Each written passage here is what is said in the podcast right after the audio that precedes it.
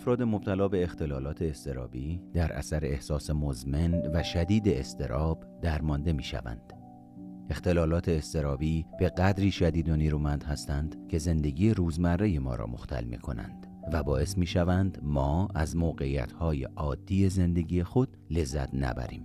همچنین اختلالات استرابی باعث می شوند که ما از بسیاری از موقعیت ها اجتناب کنیم که همین اجتناب فعال از بسیاری از موقعیت های لذت بخش زندگی باعث اختلال شدیدتر زندگی روزمره ما می شود. روانشناسان بالینی اختلالات استرابی را به دو دسته اختلالات ناشی از ترس و اختلالات ناشی از استراب دسته بندی می کنند. اصلی ترین تفاوت ترس و استراب مشخص بودن موضوع ترسناک در ترس و نامعین و کلی بودن عامل استرابزا در استراب است. به عبارت دیگر ترس یک علت مشخص بیرونی دارد و عینی تر است. مثلا می ترسم که سگ مرا گاز بگیرد. ولی علت استراب مبهمتر کلیتر و آینده نگرتر است. مثلا زمانی که فرزند ما دیر می کند نمی‌دانیم که دقیقا چه اتفاقی ممکن است افتاده باشد. و به همین دلیل بسیار مسترب می شویم بنابراین استراب مبهمتر کلیتر و آینده نگرتر از ترس است. فردی با وجود اینکه امنیت شغلی دارد بابت اینکه نکند سالها بعد شغل خود را از دست دهد مسترب می گردد در حالی که در ترس عامل خطر همکنون در حضور ماست. مثلا سگی که روبروی ما ایستاده و قصد حمله دارد.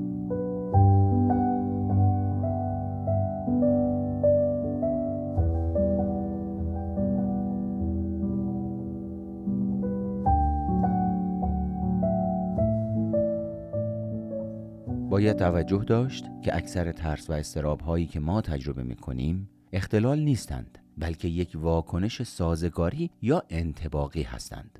یعنی نه تنها شانس بقای ما را کم نمی کنند بلکه شانس بقای ما را افزایش می دهند چون باعث می شوند که ما از محرک هایی که برای بقای ما ضروری نیستند صرف نظر کنیم و بر روی محرک هایی تمرکز کنیم که برای بقای ما ضروری هستند. به عنوان نمونه ما در حالت عادی توجه می کنیم که لباسمان کثیف یا پاره نگردد.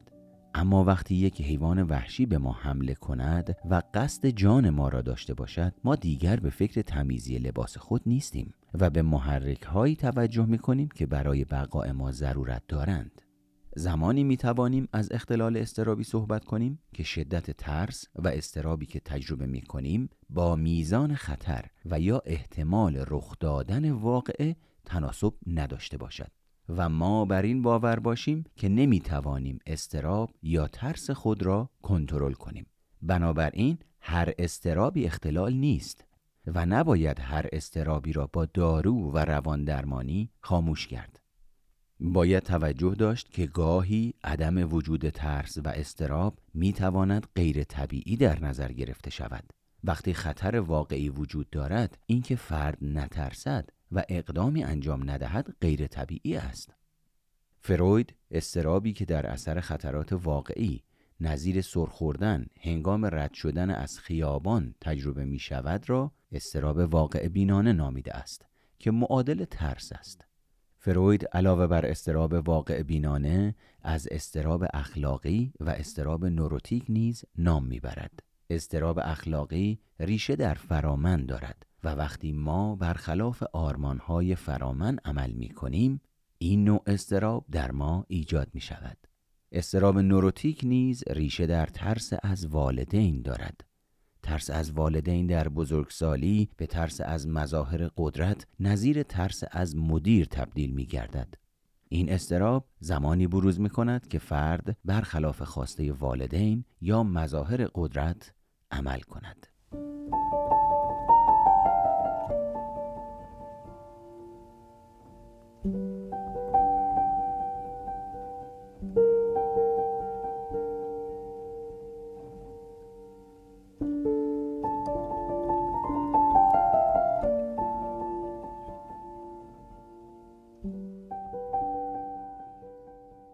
برای بهبود مدیریت ترس و استراب خود لازم است چهار ویژگی و عنصر ترس و استراب را بشناسیم. عنصر شناختی عبارت است از انتظار آسیب قریب الوقوع. معلفه شناختی ترس انتظار خطری واضح و به خصوص در آینده نزدیک است. در حالی که معلفه شناختی استراب انتظار خطری مبهم و کلی در آینده دورتر است عنصر بدنی تغییراتی داخلی و بیرونی در بدن ما هنگام ترس و استراب ایجاد می گردد. این تغییرات بدنی در اثر فعال شدن عصب سمپاتیک ایجاد می گردند. مهمترین تغییرات بدنی عبارتند از افزایش تعرق، افزایش تنود ازولانی، افزایش ضربان قلب و بسیج انرژی در بدن یا انگیختگی یا گوش بزنگی بالا. عنصر هیجانی. مهمترین عناصر هیجانی ترس و استراب عبارتند از دلهوره، وحشت، تهوع، لرزش، احساس مورمور شدن و ورم معده. وقتی ما می ترسیم یا مسترب هستیم یک دلهوره درونی را تجربه می کنیم چیزی که احساس می کنیم اما قابل مشاهده و اندازگیری نیست. باید توجه داشته باشیم که بیشتر علائم گوارشی که هنگام ترس و استراب ایجاد می شوند عنصر هیجانی هستند و عنصر بدنی تلقی نمی شوند مثل استفراغ و یا کور شدن اشتها در اثر ترس که همه اینها ناشی از شدت ترس است. و در نهایت عنصر رفتاری. عنصر رفتاری ترس و استراب ناشی از شرطی شدن کلاسیک و عامل است. شرطی شدن کلاسیک می تواند باعث شود که یک نشانه خونسا در اثر هم آیندی با یک رویداد آسیبزا به عنوان محرک شرطی عمل نموده و به مانند محرک آسیبزا واکنش ترس را برانگیزد. شرطی شدن عامل یا وسیله ای همان واکنش جنگ و گریز است که شامل دو واکنش گریز و اجتناب است. گریز مقدمه واکنش اجتنابی است. ما اگر بعد از رویارویی با محرک آسیبزا از آن بگریزیم این واکنش گریز نامیده می شود اما اگر بر اساس تجربیاتی که داریم از موقعیت هایی که می تواند رویداد آسیبزا را در آن فعال کند اجتناب کنیم این واکنش واکنش اجتنابی نامیده می شود در ادامه به معرفی دو اختلال استرابی شایع می پردازم بر اساس دیدگاه روان تحلیلگری در ماه هشتم تولد استراب غریبگی ایجاد می شود و چند ماه بعد استراب جدایی بروز می نماید استراب جدایی به عنوان یک ویژگی رشدی در همه کودکان تا حدود سه سالگی وجود دارد و شانس بقای کودکان را افزایش می دهد. زیرا استراب جدایی باعث می شود که این کودکان زیر سه سال که خود خطر را به خوبی درک نمی کنند نزدیک والدین باقی بمانند و شانس بقای خود را افزایش دهند. اما باید توجه داشت که اگر استراب جدایی فرد شدیدتر از مرحله رشدیش باشد در هر سنی می توان استراب جدایی را به عنوان یک اختلال تشخیص گذاری کرد. در استراب جدایی موضوع نگرانی کودک یک موضوع واحد است یعنی جدا شدن از والدین و افراد مهم زندگی افراد مبتلا به استراب جدایی به طور دائم کابوس هایی با موضوع جدا شدن از افراد مهم زندگی خود می بینند. این کودکان دائما به موضوع جدایی فکر می کنند. به اتفاقاتی فکر می کنند که می تواند رخ دهد و باعث جدایی آنها از افراد مهم زندگی گردد. مانند تمامی افرادی که اختلال استرابی دارند، افراد مبتلا به استراب جدایی نیز واکنش گریز و اجتناب را نشان می دهند.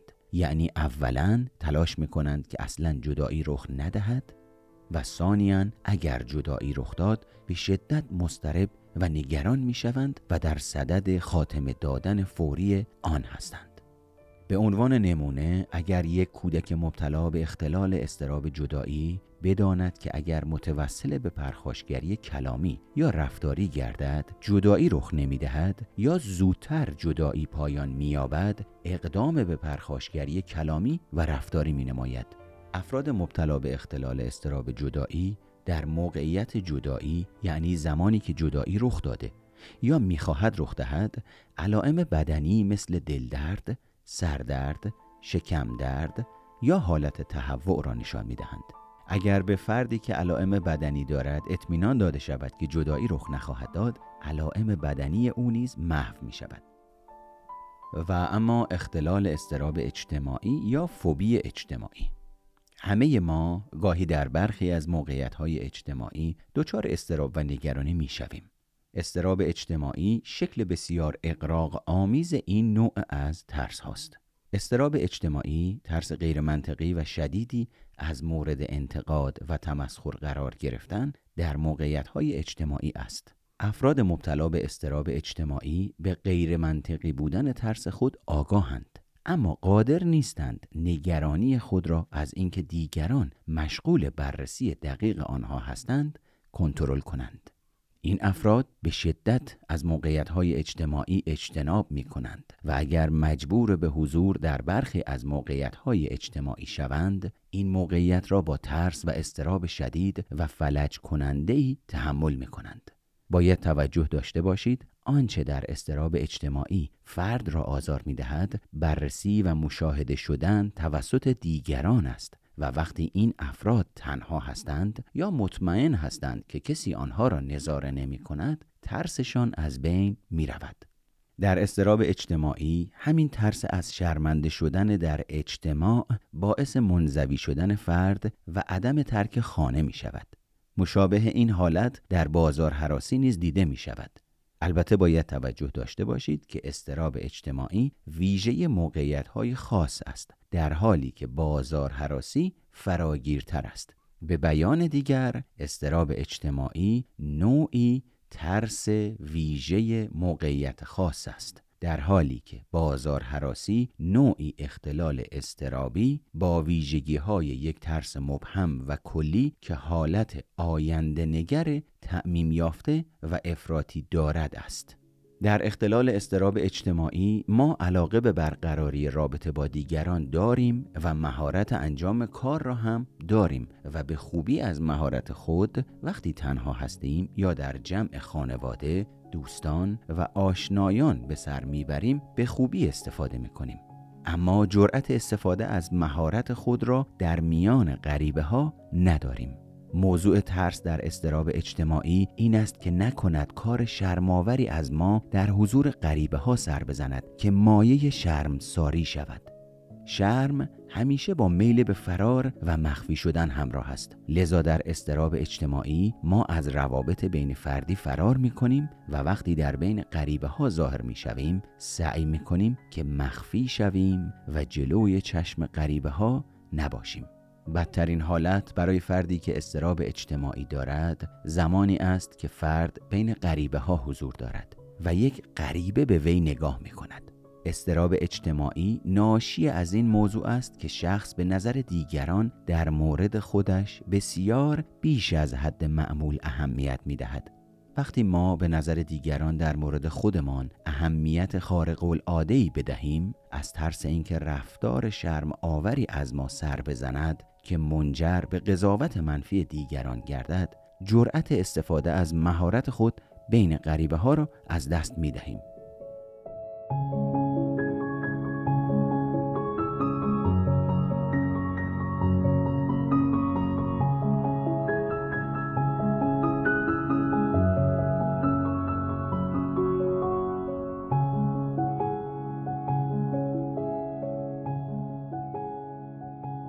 از دیدگاه روان تحلیلگری ریشه استراب اجتماعی در یک فرامن سختگیر است. فرامن آن جنبه آرمانی وجود ماست که ایدئال ها را به ما یاد آوری می کند برای استراب اجتماعی سه نوع عمل کردی محدود و فراگیر در نظر گرفته شده.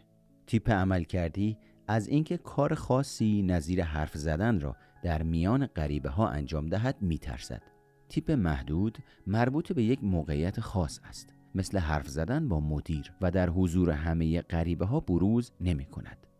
و تیپ فراگیر شخص از اینکه اکثر کارها را در حضور غریبه ها انجام دهد می ترسد علا اینکه مهارت انجام آن کارها را دارد.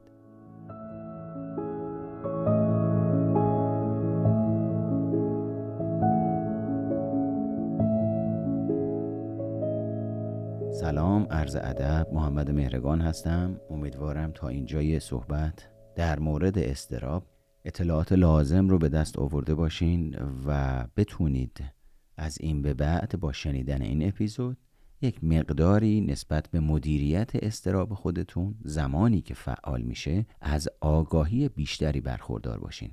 شما با تکیه کردن بر ویژگی های استراب و ترس که در چهار عنصر بدنی، هیجانی، شناختی و رفتاری در همین اپیزود به شما معرفی کردم می‌تونید توجه و تمرکزتون رو زمانی که ترس و استراب در وجودتون فعال شده معطوف بکنید به عنصر شناختی یعنی چه موضوعی باعث ایجاد استراب در وجود شما شده در کجای بدنتون تجربهش می‌کنید؟